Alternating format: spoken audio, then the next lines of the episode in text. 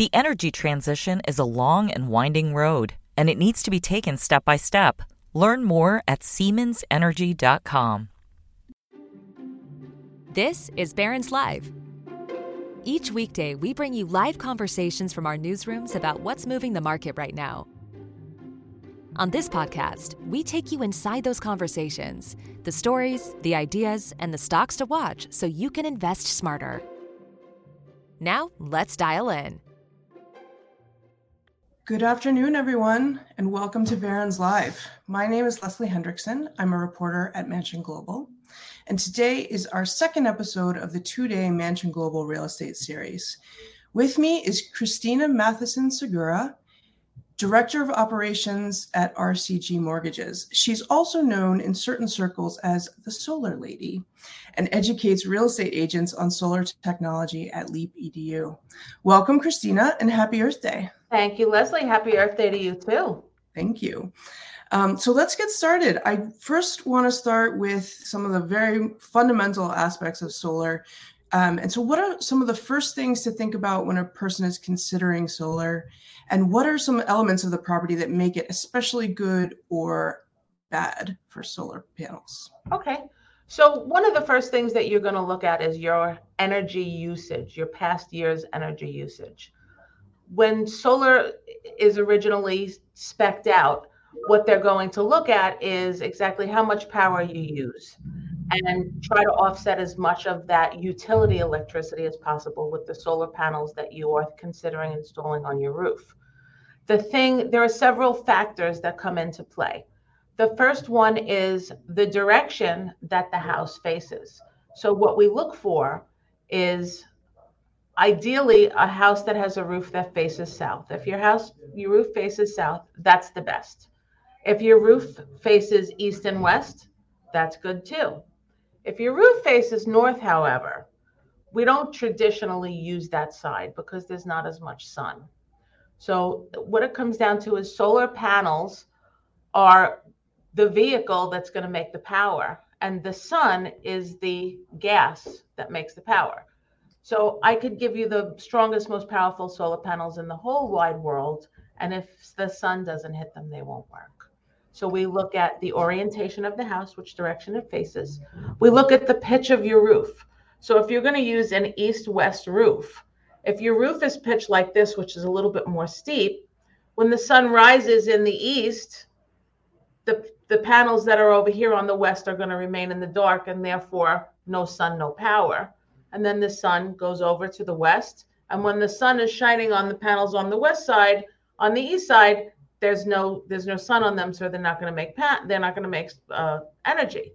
If the roof is pitched like this, you have much more sun throughout the course of the day. So all of this stuff is is pretty scientifically calculated.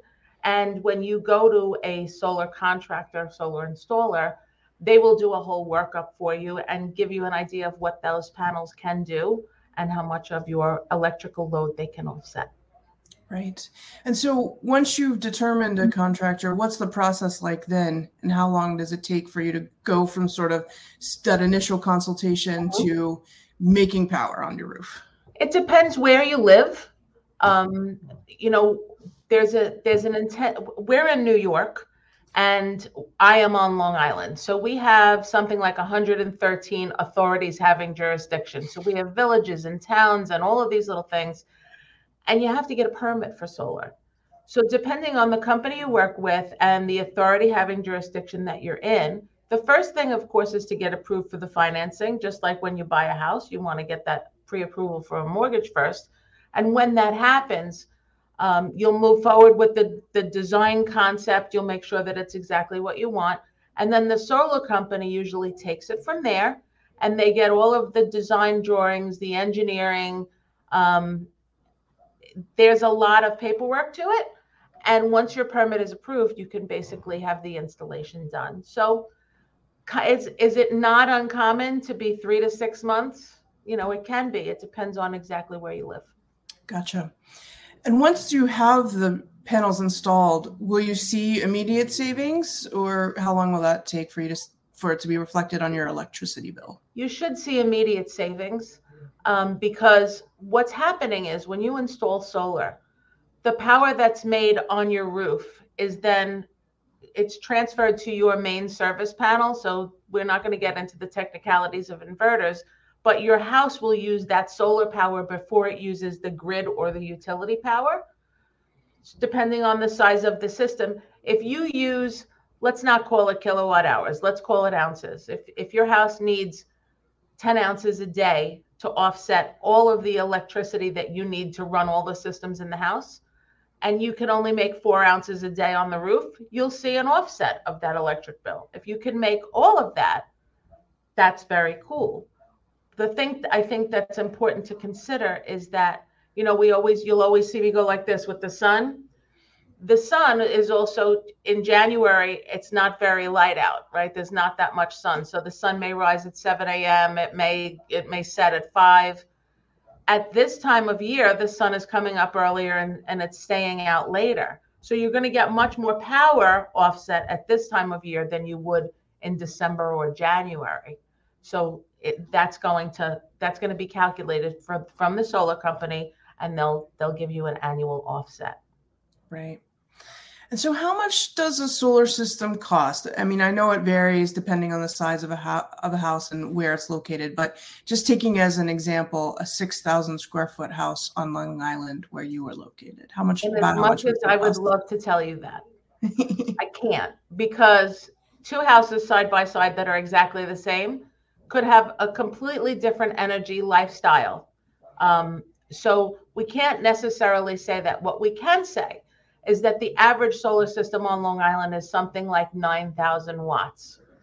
If you wanted a round number, I would pick $30,000. It costs about $30,000 to go solar. Now, again, you could pick the, you know, the Hyundai or you could pick the Jaguar. That's all fine. What you need to have is the sun. So there's a lot of variables in that.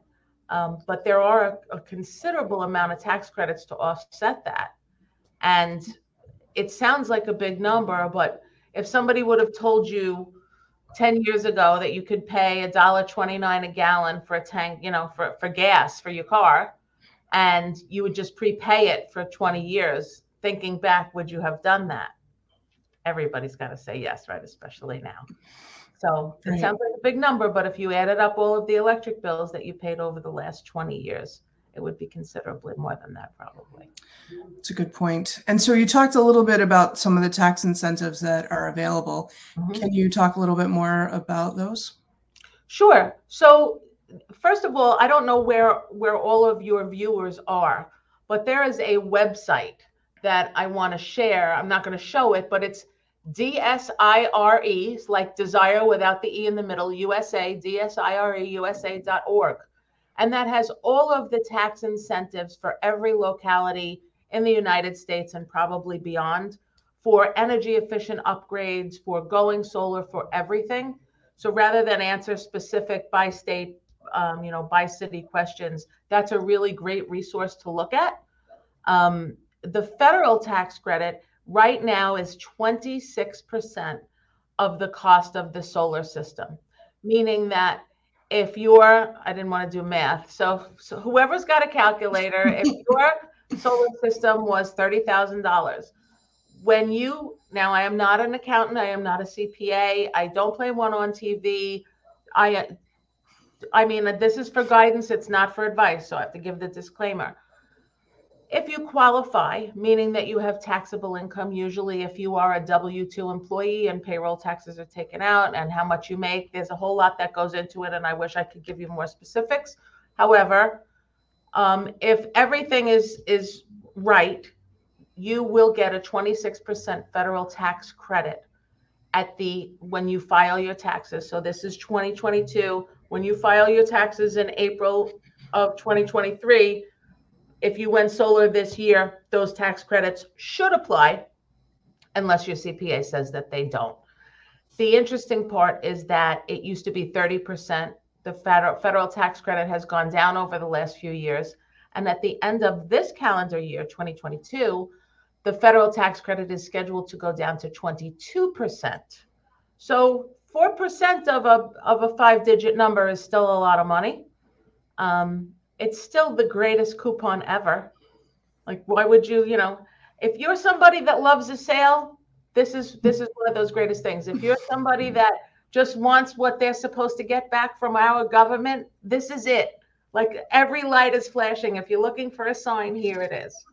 right. Um, so um, 26% of 30,000 is about $7,800, just to give people a, a, notion, not that they can't do their own math, but um, yeah. Also in New York State, where, where we are, there is a $5,000 state tax credit.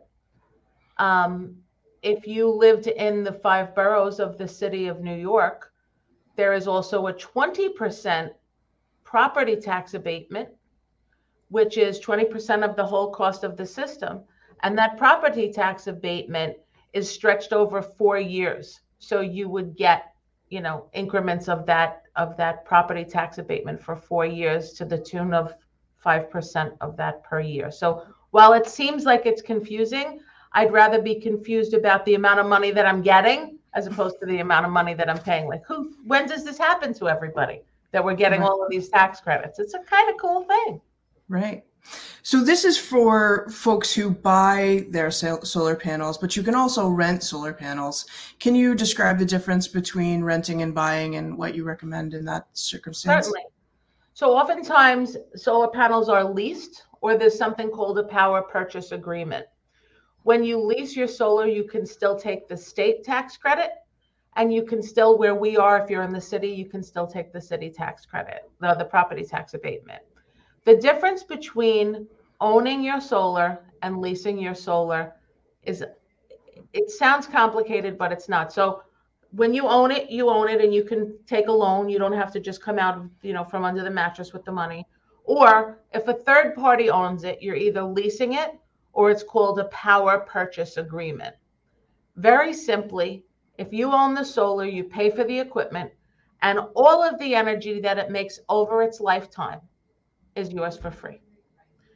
If you choose to have a third party own your solar with a lease or a power purchase agreement, you're going to pay X number of dollars a month.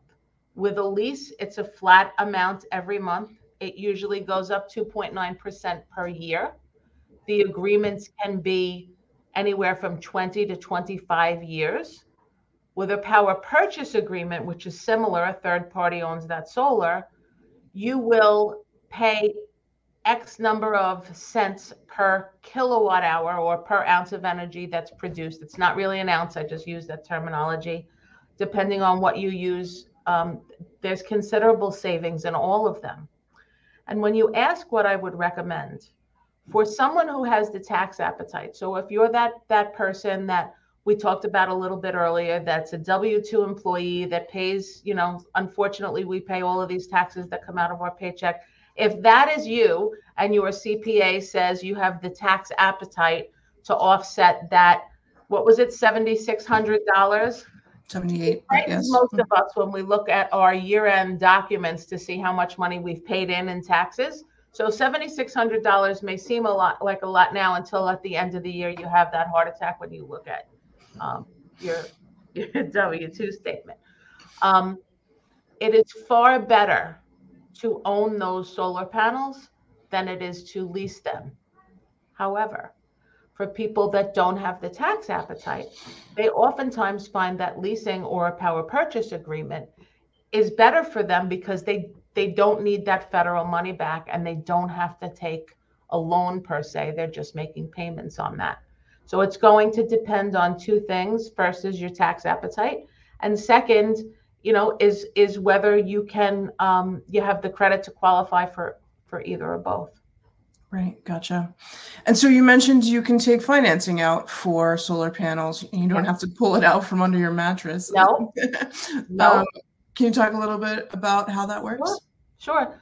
So the original, you know, when I originally got onto the real estate side of solar, it started because I I, st- I began wondering about the financing and and how it affects the the real estate transaction per se um, when you finance solar, there's usually let's let's go back when a third party when you either lease or get a purchase power purchase agreement oftentimes the solar company places what's called a UCC1 filing on your property.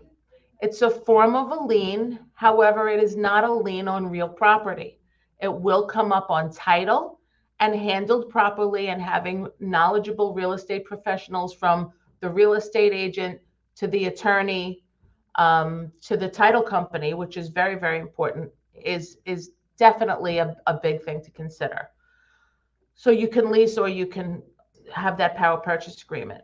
It used to be that when you owned the solar and took a loan from a different solar company, that you didn't have to deal with that UCC filing.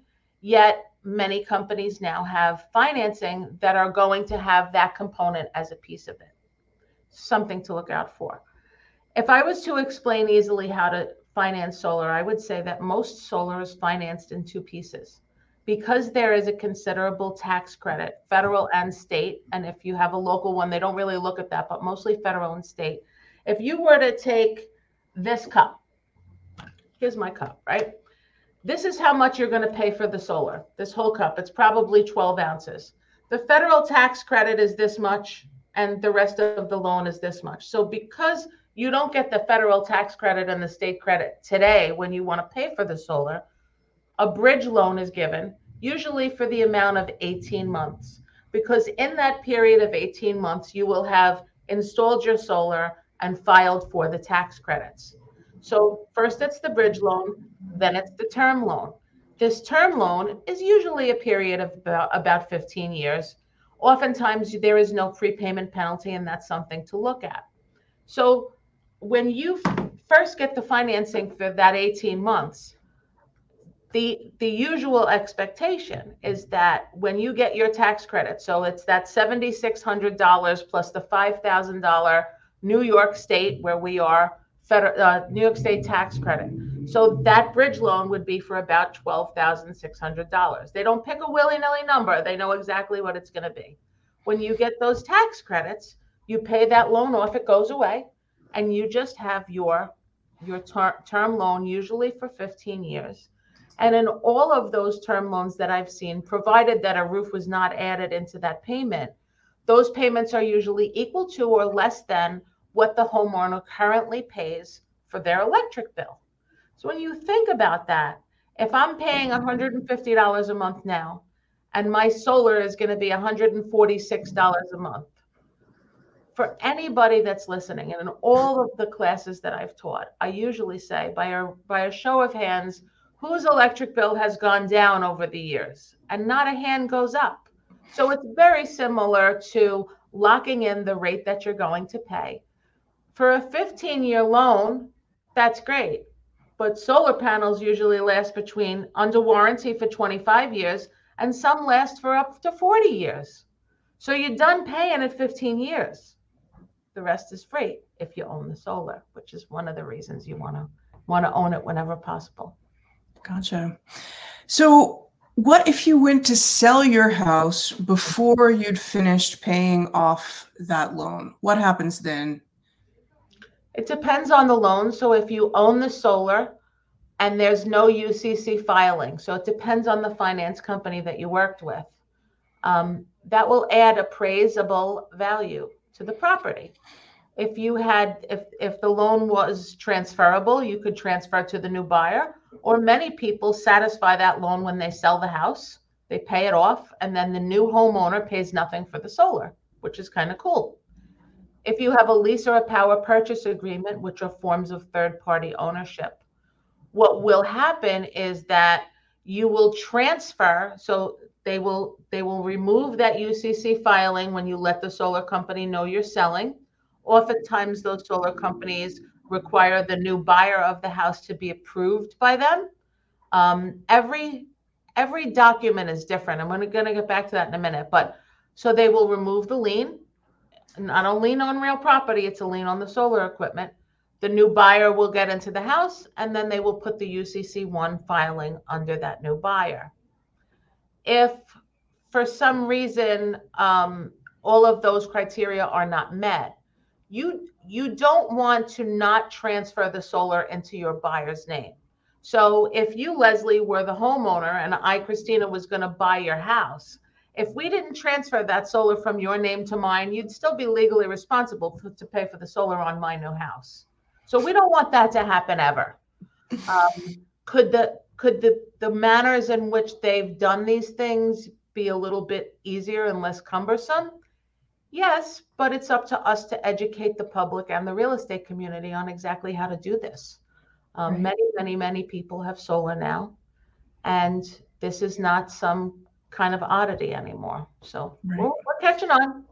So, from the other end, you know, what advice would you give to a buyer who's looking at a house with solar on it? What would you tell that person or that family? You want to know who owns that solar. You want to know if the the seller owns the solar, if it's owned, if there's a balance due on any kind of financing. You want to know if it's a lease or a power purchase agreement. You want them to find that document that shows how exactly they acquired the solar and who purchased it. Mm-hmm. You want to know what the payments are, especially in consideration of, you know, whether it's a lease or a power purchase agreement.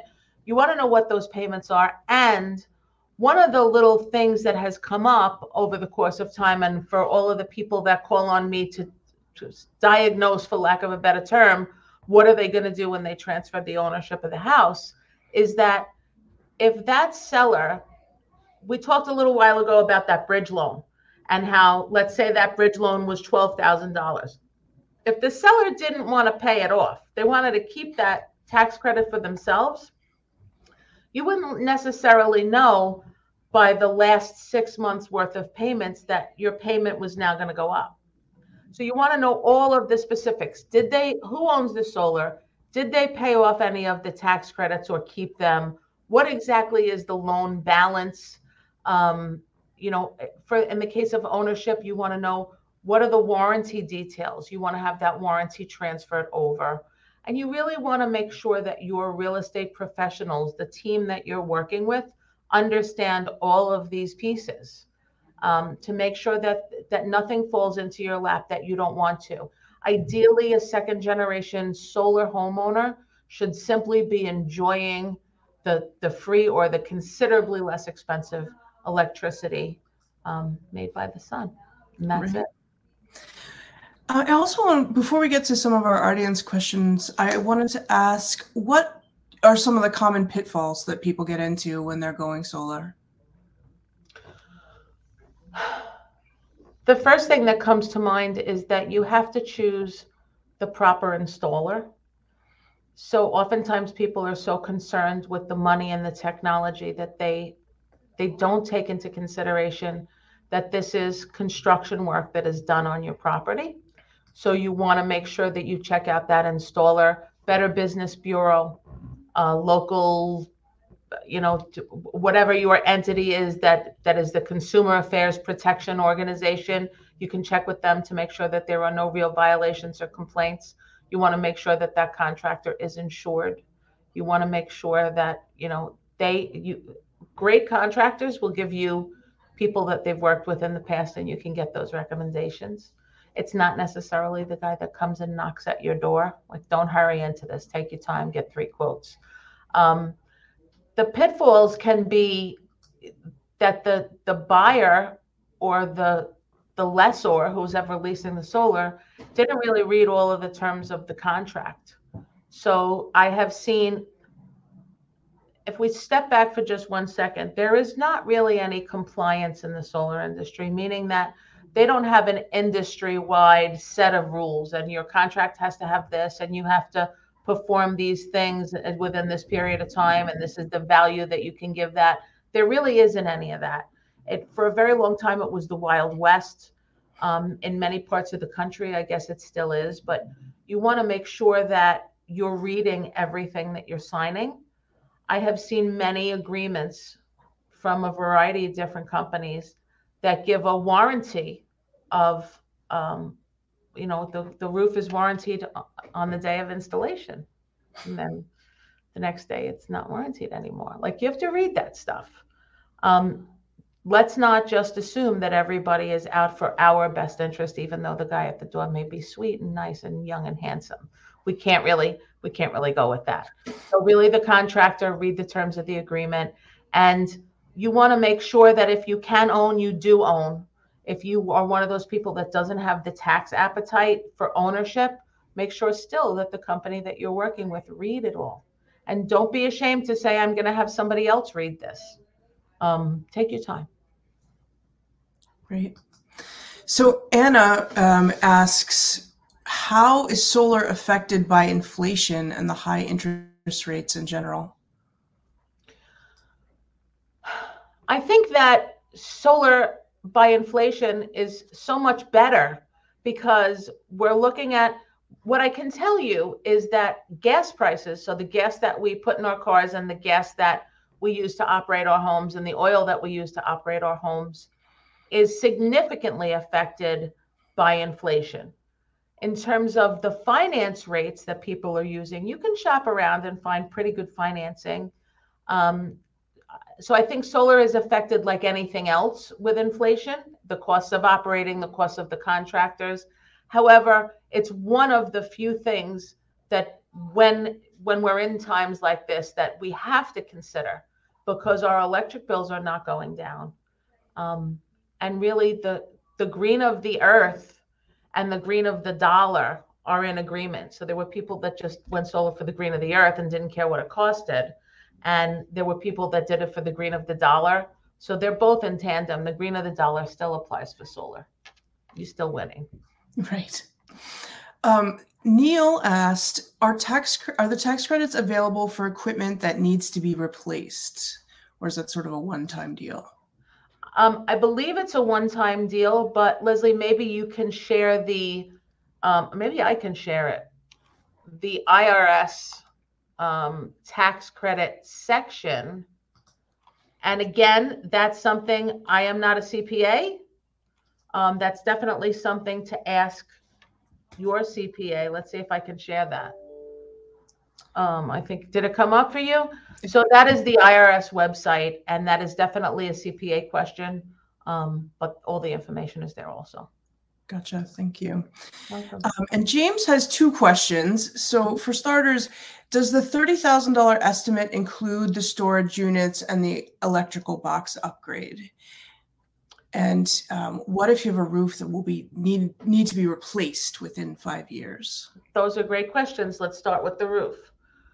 You should replace the roof if your roof is aging before you go solar.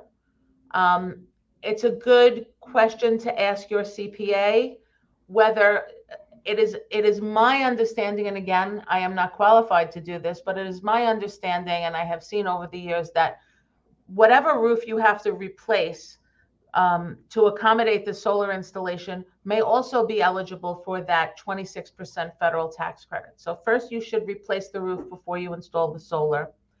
If you go solar, the power does not need to be stored unless you want to have a battery. So that power that you're creating up on the roof is sent back to the grid through your main service panel. If you should need an electrical upgrade just because your electrician or the solar company says you need the electrical upgrade, that's something different. Um, but for most people, the storage is optional. You don't have to have that storage. Um, and the $30,000 number is a local, very broad number. And I cannot say that that number for your house isn't going to be $42,000. I can't say that that number, depending on how much energy you use, please don't use my number. That was an example. Got it. Um, well, Christina, we're almost out of time, but I also wanted to ask about what happens when the panels do need to be replaced. You mentioned they're usually good for 25 to 40 mm-hmm. years, but when when it becomes outdated, what happens then? So you can dispose of those solar panels. Many of the solar manufacturers manufacturers will take those panels back and they recycle them like they recycled the glass of them, they recycle the frames of them. We certainly want cradle to grave. We want it to be a good thing. We don't want those solar panels to end up in a landfill. But the person that I would call at that point is your installer. God willing, they're still in business. You ask them, what are you going to do with these? And once you've had solar panels that worked, you're going to want new solar panels anyway. So it may be, you know, part of the conversation. Right. Well, thank you so much, Christina, for being here. This was really thank informative. You, And thank you to our audience for tuning in. Please join us back here on Monday when Barron's Senior Managing Editor Lauren R. Rublin and Deputy Editor Ben Levisohn will discuss the outlook for financial markets, industry sectors, and individual stocks. Thanks again, everyone, for listening. Thank you again, Christina, and I hope everyone has a lovely weekend. The energy transition is a long and winding road, and it needs to be taken step by step. Learn more at SiemensEnergy.com.